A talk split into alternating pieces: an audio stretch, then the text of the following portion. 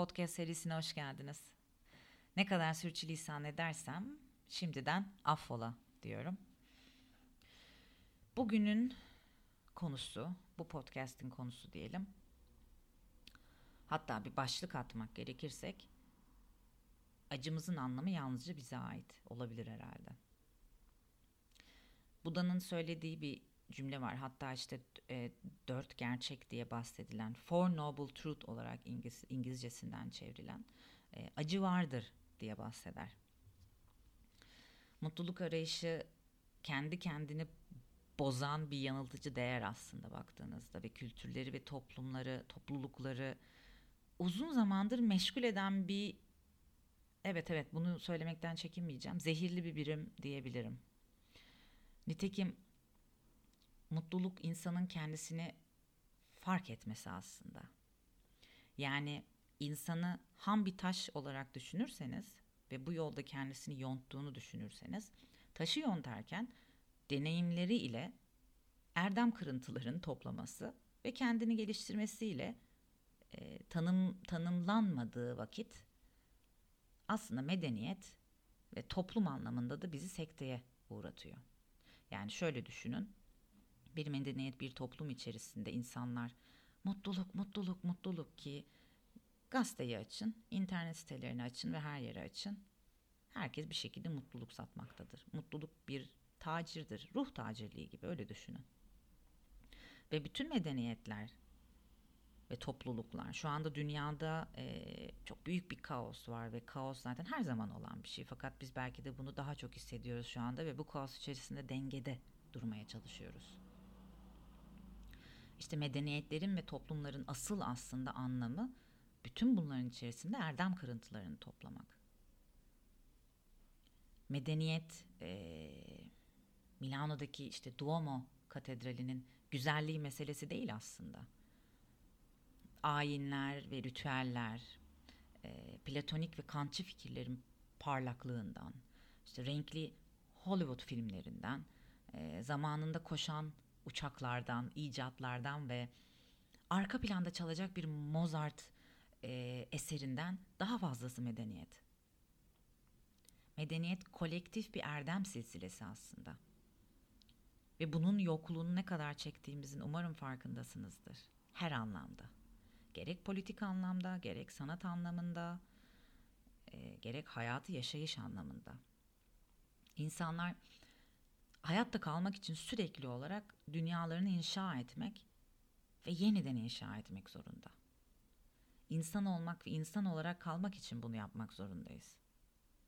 Bunun için ise kaygı ve üretme isteği insanın varoluşunun iki kutbu aslında. Başka bir deyiş ile aslında yaşam ve ölüm meselesi. Ve nacizane olarak e, hem doktora tarafındayken de hem tezi hazırlarken de hem yaklaşık 12-13 yaşından beri babam sağ olsun diyorum. Onun sayesinde bu konuları hep merak salmıştım.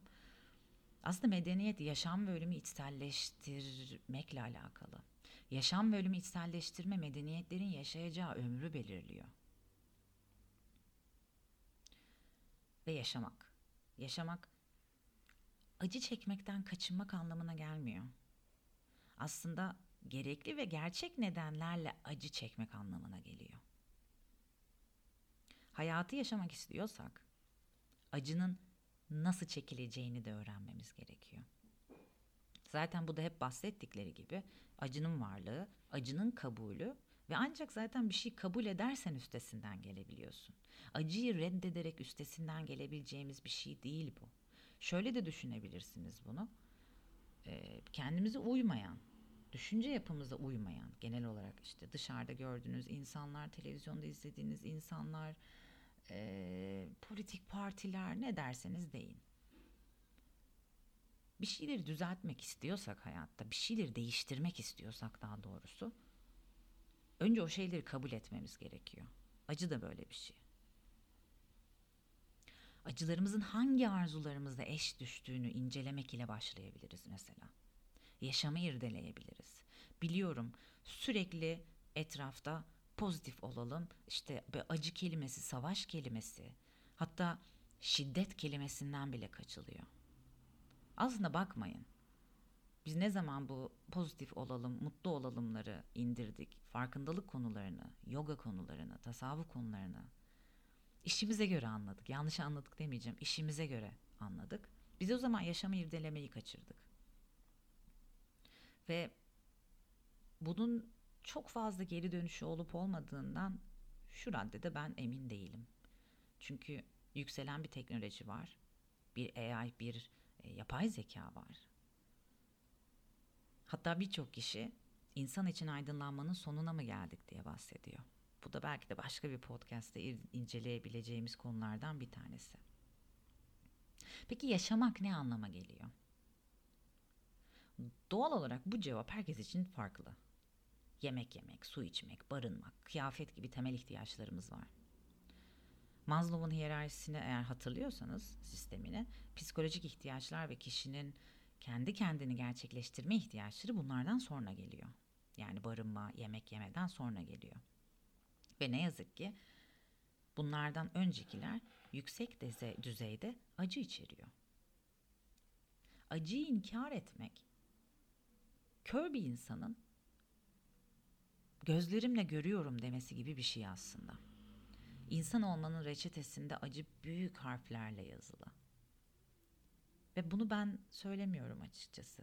Bugüne kadar e, bütün öğretiler aslında bundan bahsediyor. Dünya hayatına aldanma diyor mesela Kur'an'da. Veya Bhagavad Gita'da yaptığın şeyleri acı çekerek yapacaksın. Sonunda mükafat senin ama mükafata da bağlanma diyor. Veya Budizm'de. Aslında bütün hepsine gidebiliriz. Acı yaşanılanları ancak kabul edersek üzerimizdeki etkisini azaltıyor. Ama hala orada. Onu değiştirmek ve evrimleştirmek bizim elimizde.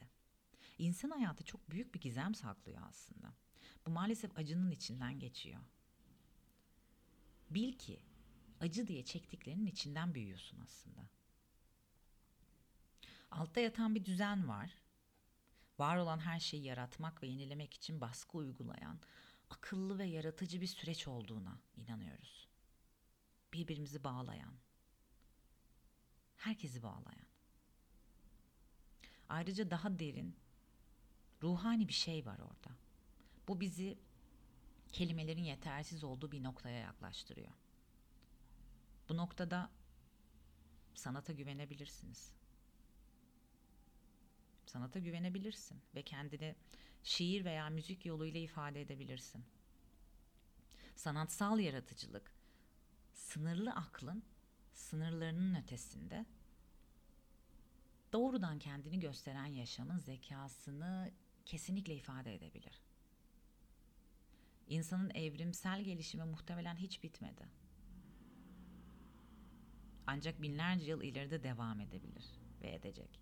Kişinin en derin hayallerinin gerçekleşmesi yoluyla her insan kendi hayatını son derece yaratıcı bir şekilde ortaya çıkarabilir.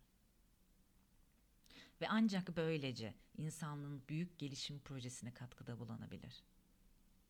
Bulanabilirdi. Hala çok mu geç bilmiyorum. Böyle bir parantez açarak e, şunu da ekleyeyim. Bilim adamları dünyanın geri dönülemez bir şekilde bozulduğundan ve bozduğumuzdan bahsediyor. Eğer durum böyleyse insan şu an ne kadar gelişiyor? Manen ne kadar gelişiyor? Ne kadar kişisel gelişti? Bunu oturup bir düşünmek lazım şapkayı çıkarıp herhalde. İnsan kişisel olarak büyüdükçe insanlığın gelişimine katkıda bulunduğumuz fikri kişisel gelişimin çok hantal olduğu gerçeğini daha makul gösteriyor maalesef. Kişisel olarak gelişim aslında acıların halı altına süpürülmemesi anlamına geliyor. Her insan doğum denen travmatik yaşam olayından ki bir, o, o da bir travma bir doğma var orada. Ağlıyoruz. Ağlayarak geliyoruz. Ve bu olaydan geçtikten sonra her insan acı çekecektir. Bunun başka bir e, aslında yolu yok. Çünkü acı çekmeyen insan yok. Sadece paylaşmıyoruz. Sadece arkaya atıyoruz. Bedenlerimiz ve zihinlerimiz çok kırılgan. Uzun bir hayat yaşayacak kadar eğer şanslıysak zihinsel ve fiziksel yaralar ve morluklar biriktiriyoruz. Acının yokluğu belki de birçok kişi için mükemmel bir şans olarak kabul edilebilir. Ama acı dönüştürülmek için oradadır. İşte bas, başta daha demin bahsettiğim e, Budizmin dört asil öğretisinin başında gelen budur. Acı vardır ve varoluş acıdır. İşte meditasyon tam da bunun üzerine yapılır ki acıyı kabul ederek kendimizi devşirebilelim. Dünyadaki hiçbir canlı acı çekmek istemez. Acıdan kaçınır. Bu insan için de böyledir. Bir böcek için de böyledir. Pek çok din, öğreti, insanların hayatı zor ve acı verici olarak kabul etmesini bekler ve öbür dünyada da ödüller olacağını söyler. İnsanlardan hayatın acımasızlığıyla baş etmeleri, iyi olmaları ve ödüllerini beklemeleri beklenir. Bazılarında ise tekrar geliş ve dersler vardır. Benim yine bir parantez açarak söylediğim her şeyi okumak, her şeyi araştırmak ve bütün görüşleri açık olmak daha demin bahsettiğim o sanatsal yaratıcılığın aslında en önde gelen kurallarından bir tanesi. Nacizane benim için diyebilirim aslında. Hayatı bir şekilde yaşamak adına e, kendimize yönler belirliyoruz. E, ben de birçok şeyi araştırmayı e, akılla ve vicdanla eledikten sonra düşünceleri e, her olasılığı kabul etmeye karar verdiğimi söyleyebilirim aslında. Ve işte bazılarında tekrardan geliş ve alınacak dersler, e, tekamül diye bahsettiğimiz ve tek hayatta olmayan bir şeyden bahsediyorum.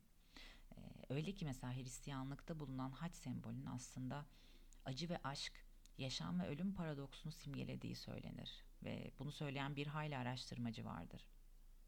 Bunlar yaşamın doğasında var olan acının başka bir kanıtıdır aslında. Fiziksel yaralanma ve patolojik hastalıkta, özlem ve depresyona kadar birçok farklı şekilde acı çekmemize rağmen yine de yaşamak için başa çıkma mekanizmalarımız var. Bu mekanizmalar bazen bilinçsizce, bazen doğal, bazen refleks veya kültürel olabilir. Bağışıklık sistemimiz neredeyse her gün hayatımızı kurtarır. Zihnimiz zihinsel ıstırabı bölümleri ayırmada ustalaşır. Bedenimizi ve zihnimizi düzeltmek için ilaçlar, alkol, egzersiz, ritüeller e, ve bu gibi şeylere başvururuz. Ve herkesin yolu farklıdır. Ama herkesin acıyla baş etmek için kendisine bile itiraf etmediği bağımlılıkları vardır tıp biliminin mevcut olmadığı zamanlarda ve yerlerde bizim için kolayca tedavi edilebilen hastalıklar çok büyük miktarda ıstıraba neden olmuştur. Mesela diş hekimliğinin yaygın bir uygulama haline gelmesinden önce ve binlerce yıl önce aslında inatçı diş ağrıları insanların umutsuzluk içinde kendilerini öldürmelerine sebep olmuş. Acı, fiziksel acı, ölüm ve kayıpla gelebilir. Bu biçimlerin her biri diğerleriyle birlikte incelikli ve özeldir aslında. Acı çekmeye verdiğimiz anlam onu dönüştürerek ruhsal fayda bulabilmemizi sağlar. Ve acımız bizimdir. Acı tamamen sana aittir yaşadığı. Makyajımıza özgüdür. Kimse bir başkasının acısını diğerinin bildiği şekilde anlayamaz. O yüzden acımızın anlamı sadece bize aittir. Yalnızca bize aittir. Bunun üzerinde biraz düşünmeye ve bunu kabul etmek için biraz cesarete ihtiyacım var. Ama cesaretle, korkuya rağmen hareket ettiğinde anlamı bulmak bilgelik, bilgelik ise cesaret gerektirir. Kaçındığımız bir konudur bu. Eğer insanlar pozitif ve mutluluk mutluluk anlamında yaklaşmazsa eğer hayata aslında şu andaki dünya düzeninde bir adım yıkılmaya doğru gidebileceğini düşünün isterim. Neden insanlara sürekli mutlu olun deniliyor? Neden maalesef mi maalesef Mad Men era. Mad Men era'yı bilir misiniz bilmiyorum. Ee, Amerika'da bu ilk pazarlamanın patladığı zamanlardır. Hatta çok da tatlı bir dizi vardır Mad Men diye. Pazarlamanın insan psikolojisini nasıl manipüle edildiğinden bahseder. Şu anda o Mad Men era denilen çağın tohumları yeşeriyor. İnsanların psikolojileri yerle bir. Ve kendilerinden kaçıyorlar. O yüzden yeni bir şey vermek gerekiyordu. Hiçbir şey rastlantı değil hayatta. Bir anda kimse psikolojiye veya farkındalığa veya bu konuları hadi araştıralım demedi. Hadi bunların hakkında kitap yazalım demedi. Bir pazarlamacı kimliğiyle eğer konuşursam bunların hepsi planlıydı arkadaşlar. O yüzden artık yeri ve zamanı geldi gerçekleri konuşmak için. Bu hayatta acı vardır. Acıyı dönüştürürüz. Ruhsal olarak gelişiriz. Üretiriz. Ama eğer bazı şeyleri kenara doğru itersek ve kabul etmezsek sürekli ve sürekli hep dışarıda bir fayda bulmaya çalışıp dışarıdan aldığımız şeylerle sorunlarımızı çözmeye çalışacağız. Ve maalesef onun sonunda saadet çok uzak bir ihtimal. Güzel kalın. Sevgiyle.